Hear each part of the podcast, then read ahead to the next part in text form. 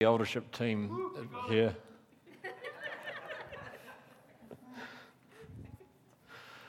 Uh, who's had a good Christmas? I went shopping yesterday. I hate shopping. So Denise and I, we got up early. We got down to Northlands at nine o'clock. That was good. Had a coffee at nine thirty. That was really good. And out of there by 10 o'clock, just as the crowd started to build up, I went there looking for jeans, didn't really find anything. Denise bought about three or four things. Um, and so I said, Oh, should we go over to Dressmart? So we, we went over there, but it was still raining, so I thought might as well make use of the time. Got there, and man, it was packed. Finally found a park, walked down, and I said, I think it's about time to leave. Didn't find any jeans. Anyway, so this morning I'm wanting to start a series or a, a, theme that I'm going to continue on through the year each time that I speak. That theme is going to be based around the topic that Jesus talked most about in his ministry. You know, there is one theme that Jesus had right throughout his ministry. Now, some people might say, well, you know, if you haven't read the Gospels, that Jesus' theme was love. And he did talk a lot about love. But that wasn't the central theme of Jesus' ministry. Some people might say that he talked quite a bit about money, which he did as well, but that still wasn't the central theme. Or he might have talked a lot about how to live a good life. And Jesus did talk a lot about that, but that still wasn't the central theme that Jesus talked about. Jesus' central theme throughout his ministry was the kingdom of God. Jesus constantly talked about the kingdom of God. He shared stories about the kingdom of God. He taught his disciples about the kingdom of God. He demonstrated the kingdom of God. And he died on a cross and rose again and started the church to continue to establish the kingdom of God. Look, uh, in Jesus' teaching, there's something really um, interesting that he said. He said in Matthew 13 44 um, to 46, The kingdom of heaven is like treasure hidden in a field. When a man found it, he, had, he hid it again, and then in his joy went and sold all he had and bought that field. Again, again, the kingdom of heaven is like a merchant looking for fine pearls. When he found one of great value, he went away and sold everything he had and bought it. Now, Jesus said that the kingdom of God is so important, it's so valuable, it's so essential that it is worth everything that we have to go after. It's worth all our money, it's worth all our time, it's worth uh, giving up family and friends and everything we're doing to go after the kingdom of God. He also said, whatever you give up, you'll get back. But the kingdom of God is really important. And when you actually, not only did Jesus have that as a central theme, when you look at the whole Bible all the way through, you can see that the kingdom of God is one of the main themes throughout the Bible. Excuse me. Uh, you start with the first few chapters in Genesis and God creates heaven and earth. And he creates a garden. He places Adam and Eve there. And you can see that he's establishing his kingdom here on earth. And he gives uh, Adam and Eve a command to go out and multiply and replenish the earth and expand the Garden of Eden, establishing his kingdom throughout the planet. Then, of course, sin comes in, breaks that. They're barred from Eden, where God had started that establishment. They're, they're separated from there, they're separated from God. And then the whole rest of the Bible is about how God is trying to restore that relationship with mankind, establishing his kingdom again, until you get to the end of Revelation, where you see a new heaven, a new earth, Jesus coming again, establishing, establishing his kingdom fully and forever. And throughout the Bible is the theme of the kingdom of God. And Pastor Rick Stinton says about the core message of the Bible. He says it is about the righteous, loving creator of the universe re-establishes his life giving rule over a rebellious world cursed by sin and death. In other words, it's about God re establishing his kingdom here on earth. And understanding the kingdom of God should be the mo- of the utmost importance for each one of us.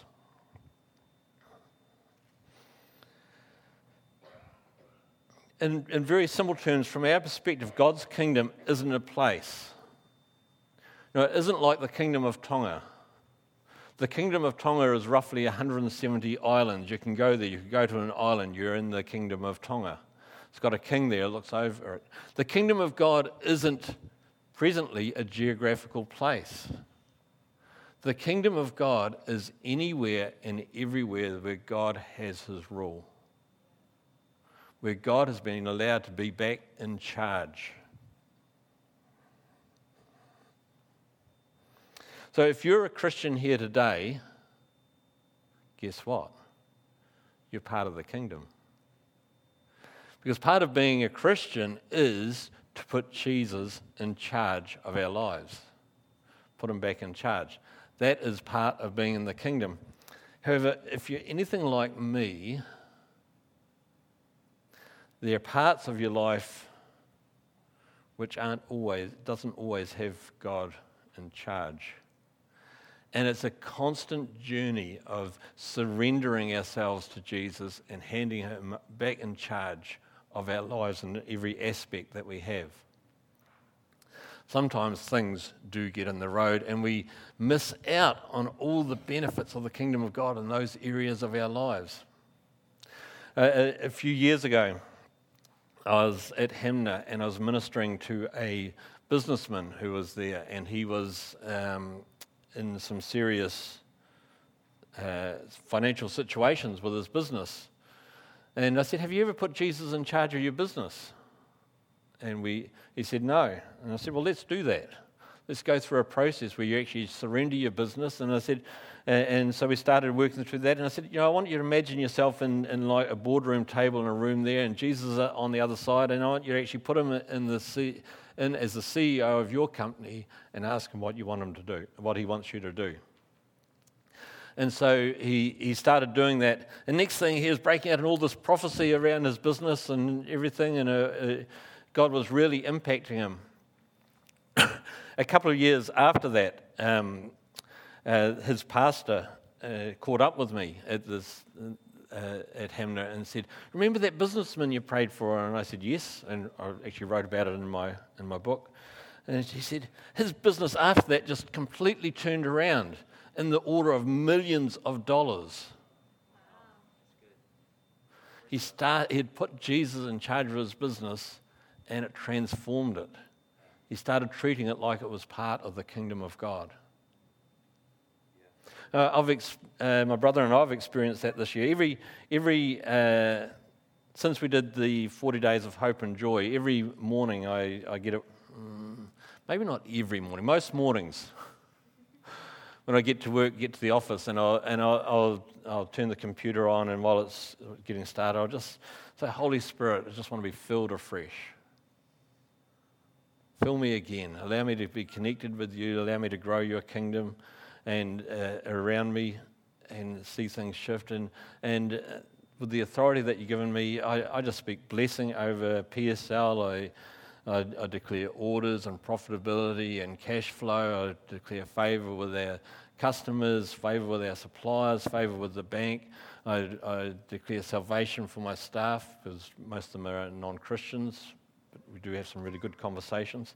And this year, this year has not been a normal year, has it? So uh, during lockdown, two months, we were 50% of our turnover. And Tony and I, who's uh, you see on stage here, my brother, he's part, my partner in business, and we said we need to look at two uh, scenarios for what might happen in the year, because no one knew. So we plotted a worst case scenario for what we might do, and we we've got a lot of fixed stuff in, in what we do, and we put that at about 25% below last last year, which would be very difficult for us financially, but we came up with plans of things that we'd have to implement. And we said, okay, if it turned out to be a really good year, if we actually just managed to achieve what we did the previous year, that would be good. So we put that down as, as a budget. Well, first two months of COVID, 50% of what we did the previous year. November, end of November, we are well ahead of last year. End of December, we'll be 100 grand more ahead of last year. And it's just God's just been honoring as we've surrendered things over to Him and allowed Him to be in charge and lead us. It's all about being in the kingdom. So, as I said, this year I'm wanting to make that a real theme of the messages that I do here on a Sunday is actually having us understand the kingdom of God. Because I think even though Jesus taught so much about it, as Christians, we often don't really understand the kingdom of God. Or maybe you're all experts. We'll see. So today I'm wanting us to focus on 1 Corinthians chapter 12, and we'll get to that in, in a minute. Um, now, one, uh, the Bible wasn't written in chapters and verses.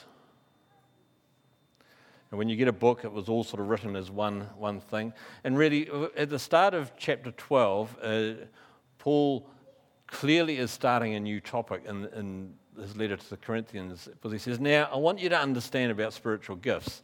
And he starts working on that, and he actually carries that right through chapter 12, chapter 13, and a lot of the way through chapter 14 before he gets on to his next topic. So, if you're really wanting to get a good understanding uh, of this area, you probably should read 12, 13, and 14 in one, one sitting. But um, we're going to focus on, on chapter 12. And as a bit of a, uh, uh, again, a bit of a background thing, I've, I've discovered over the years that there isn't really a good understanding about the difference between gifts, abilities, talents, and anointings. We, we normally talk about having spiritual gifts, and we sort of lump everything into that, and we've even had spiritual gift tests here um, as a church, which lumps, lumps all sorts of things into that. But you can actually break that down more into where there are uh, what would I'd class as gifts, uh, talents, abilities, and anointings. And you see, for, for me, spiritual gifts are things which are empowered by the Spirit and can only be empowered by the Spirit. They come, and, and we'll read about nine of those in, in a second, where they're spirit empowered things where you can't actually do them out of yourself. They are something that the Holy Spirit does through you powerfully. But then, there, in the other sense, the gifts you have um, talents and abilities, and, and not wanting to sort of break them down too much, but you know, God thought about every one of us before the foundation of the world. He designed us, He planned for us, and He made us all different. Isn't that a good thing? We look different, we act different, we have different personalities, we have different body shapes. And so God designed us. And so there are things that were designed within you that make you very good at things, at certain things, and perhaps not quite so good at other things. Um, and then there's stuff that we learn during our life that we train in and we develop in, and experience helps us grow. And so, talents and abilities is that mixture of the DNA that God put into us and what we learn. Uh, 20 years ago, I was a reasonably good runner. Now, being a runner wasn't part of my natural DNA, really. I, I was I wasn't naturally fast. I had to train six days a week. I'd be out training, and I was doing about 160 k's in those six days each week training and development. I ended up getting second in a marathon. Did a few, had a few good events. Was reasonably fast.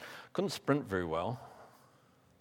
If I, if I was in a race, my sprinting sort of had to start about a kilometre out of the end.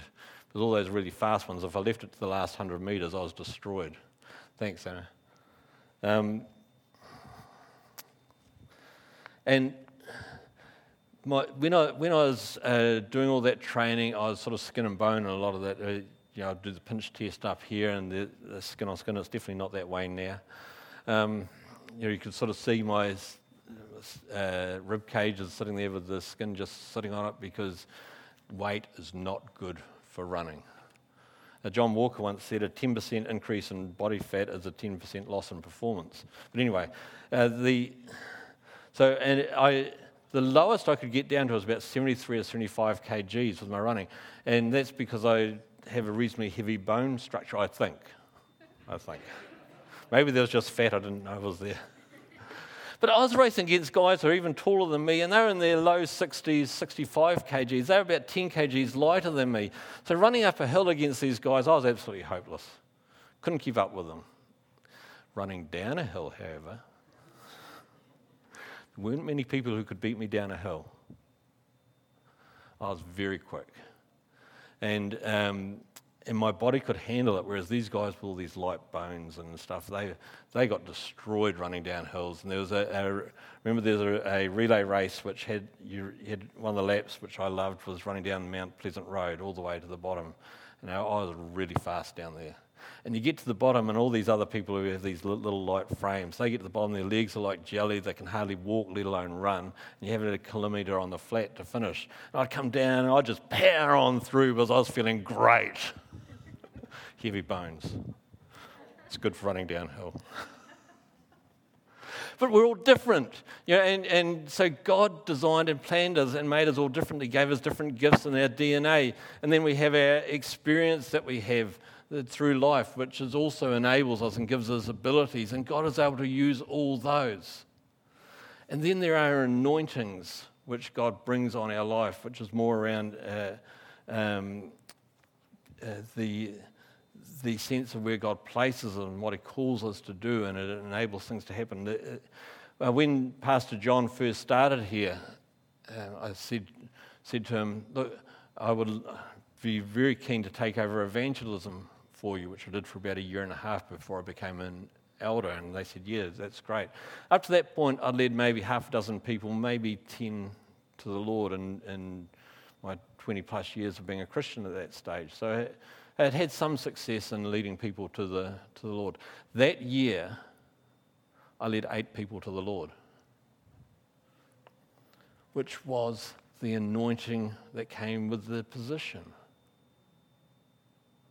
So you can see there's difference. We often lump everything in as gifts, but there is actually difference between the Holy Spirit empowered right now situation, which we're going to talk about that in a minute, our DNA that we're wired with, our experience, and the anointing that God brings on our lives for things. So let's jump into the scripture. 1 Corinthians chapter 12, and we'll start at verse 4. There are different kinds of gifts, but the same Spirit. There are different kinds of service, but the same Lord. There are different kinds of working, but the same God works all of them in all men. Now, to each one, the manifestation of the Spirit is given for the common good. To one, there is given through the Spirit the message of wisdom. To another, the message of knowledge by means of the same Spirit. To another, faith by the same Spirit. To another, gifts of healing by that one Spirit to another miraculous powers, to, to another prophecy, to another distinguishing between spirits, to another speaking of different kinds of tongues, and to still another the interpretation of tongues. All these are the work of one and the same Spirit, and He gives them to each one just as He determines. Now, so there's nine gifts listed here, nine power gifts, we call them. And I, I sort of normally lump them into groups of three, so it makes it easier to remember. You've got faith and miracles and healings. You've got tongues, interpreting tongues, and interpretation, uh, interpretation of spirits. And then you've got wisdom and knowledge and prophecy. So, nine power gifts that they give. And these gifts, when they operate, they don't come out of our own ability. They come because the Spirit is working in us, through us, empowering us to, to see uh, those gifts take place and bring shift and change. Now, some people think, well, I've got the gift of tongues and that's all that God's given me, so that's the only gifting that I've got. But all nine gifts are available for everyone who's a follower of Jesus. Now, during my life as a Christian, I've operated in every one of those nine gifts in different circumstances. There's some gifts that I operate more frequently in. Prophecy would be one of those these days that I operate a lot more frequently in. But there are three ingredients, uh, four, for operating successfully in spiritual gifts. And the first one comes out of, remember I said read 12, 13, and 14 chapters. First one comes out of the start of chapter 14, where it says, uh, Follow the way of love and eagerly desire spiritual gifts, especially the gift of prophecy. So, desire is an important thing to operating in spiritual gifts. If you don't want to operate in spiritual gifts, I suspect you won't. Desire is an important ingredient. If you want to start prophesying, desire to start prophesying. If you want to see work in healing, really desire and cry out to God to see healing take place. If you want to be speaking in tongues, start to really desire that God would give you the gift of tongues. Desire is an important ingredient. The second thing is there's got to be a need. If you want to operate in the gift of healing and you spend all your time around well people, what's the chance of you actually seeing the gift of healing operate? So, if you're wanting to actually grow in using a spiritual gift, you need to actually find needs to see it take place. And then the third thing is it's the Holy Spirit. You need to be filled with the Spirit. You need to be empowered by the Spirit. And it's the Holy Spirit that determines what's going to happen. And the fourth thing is it's faith. You do need faith. You need to actually step out in faith. Now, this scripture says it's the Holy Spirit that determines what's going to happen. Now, we can all operate in any of these nine gifts. But if you're with a group of people, we're going to move on to this next. The Holy Spirit likes to operate things as a group exercise.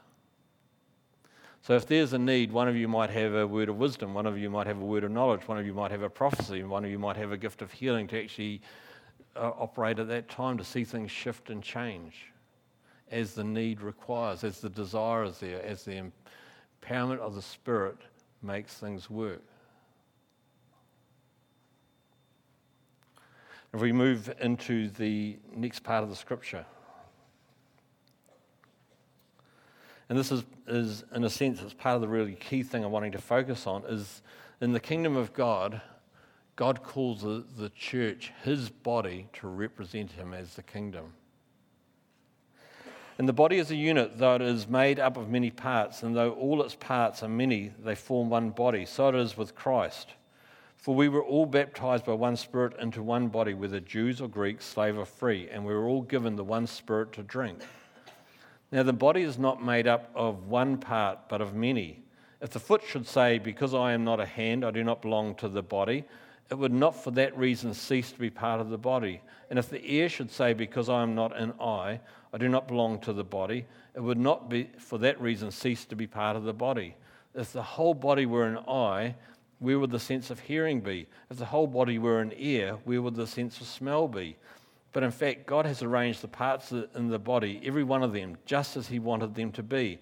If they were all one part, where would the body be? As it is, there are many parts, but one body. The eye cannot say to the hand, I don't need you, and the head cannot say to the feet, I don't need you. On the contrary, those parts of the body that seem to be weaker are indispensable. And the parts that we think are less honourable, we treat with special honour. And the parts that are unpresentable are treated with special, special modesty. While our presentable parts need no special treatment, but God has combined the members of, of the body and has given greater honour to the parts that lacked it. So that there should be no division in the body, but that its parts should have equal concern for each other. If one part suffers, every part suffers with it.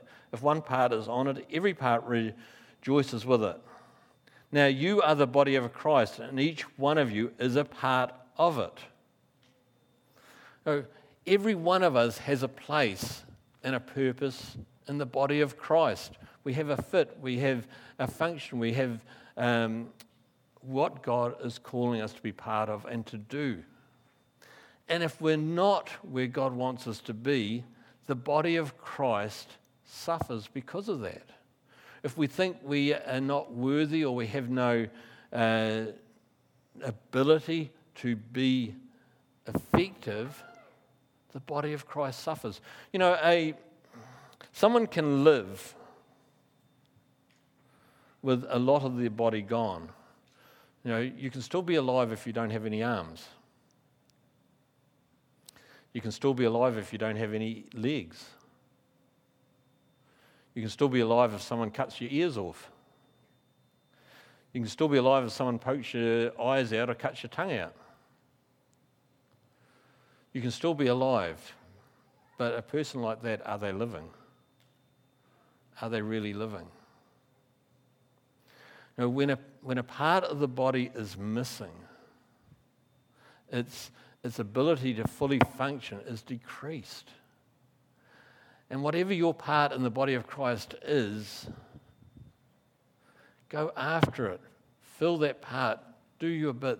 Because there's things that you can do that no one else can do.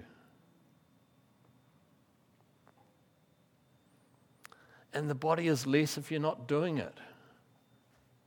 As you know, we talk about spiritual gifts. When you're in a group of people, you may, you may have the sense of the Holy Spirit saying, Do this because He's empowering you to do something. And no one else in the group has picked that up. But because you don't step out, then the whole group is less because of that. I was talking to David Whiting the other day, uh, I think it might have been last Sunday, and he's telling me that he had uh, taken a tract from here and given it to one of his taxi drivers that he was going with, uh, a tract about the good news of Jesus. Now, I couldn't have done that. I don't use taxis.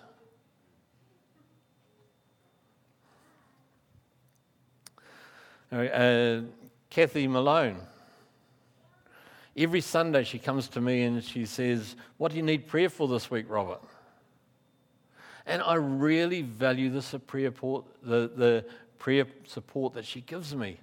You know, it's her being in the body giving me support, and I feel it and need that prayer support. Now, there are things that God has called you to do that no one else can do, and if you don't do it, the body of Christ suffers. And God has called us to be an incredible, radiant, beautiful, functioning, effective body of His, representing Him to the world, re establishing His kingdom, demonstrating how good God's kingdom is to the people around us so that they can be part of the kingdom as well and they can take their place in the body of Christ.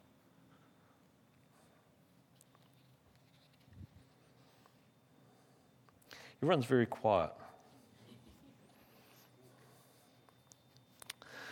Okay, continue on with the scripture. And in the church, God has appointed first of all uh, apostles.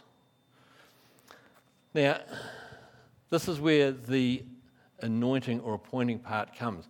This is different to spiritual gifts. This is an appointment. God has appointed. So there are things and roles where God has called us into. And um, if we look at this word apostles to start with, so this is a very, from my understanding, this is a very wide use of the word apostle. It isn't like Apostle Paul or Apostle James or Apostle John, that sort of thing. This is a very wide use of the word apostle. And to me, it's there are people that God has put in the church who are thinking forward.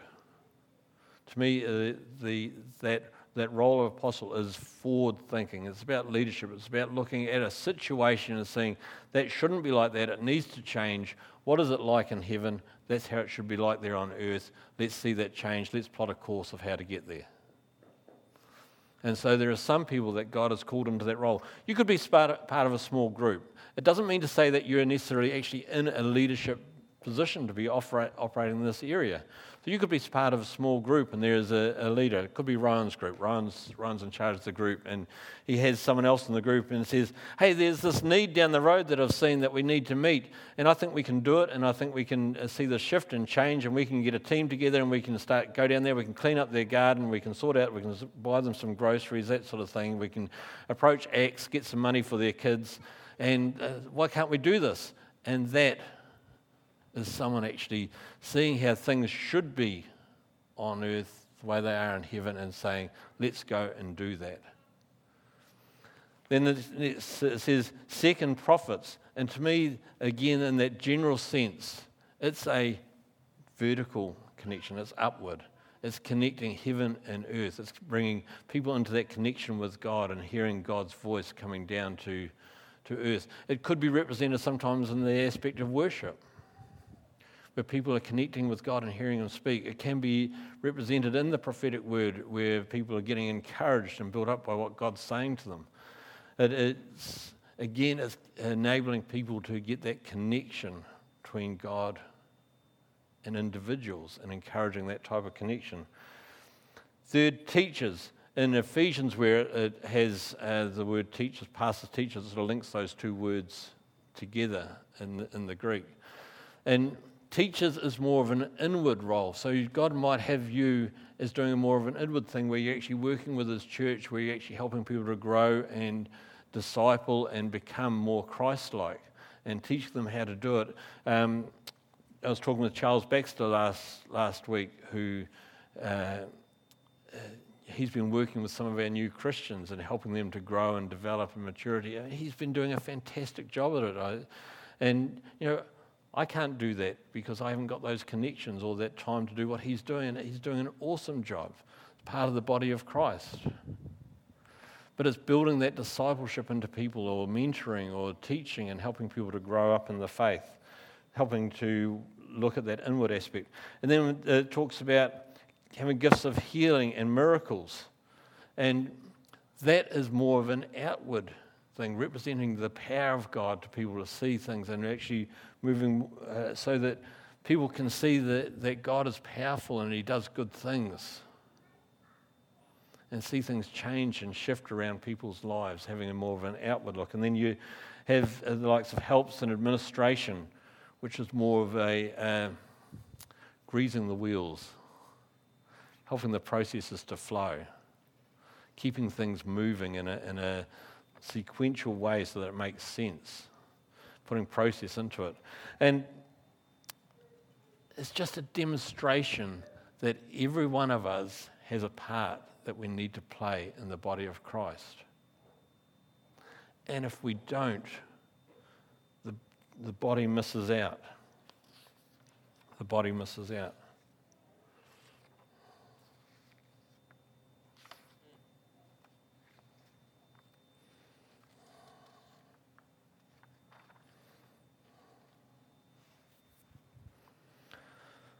So this, this morning, as, as I finish off, and maybe the band wants to come up.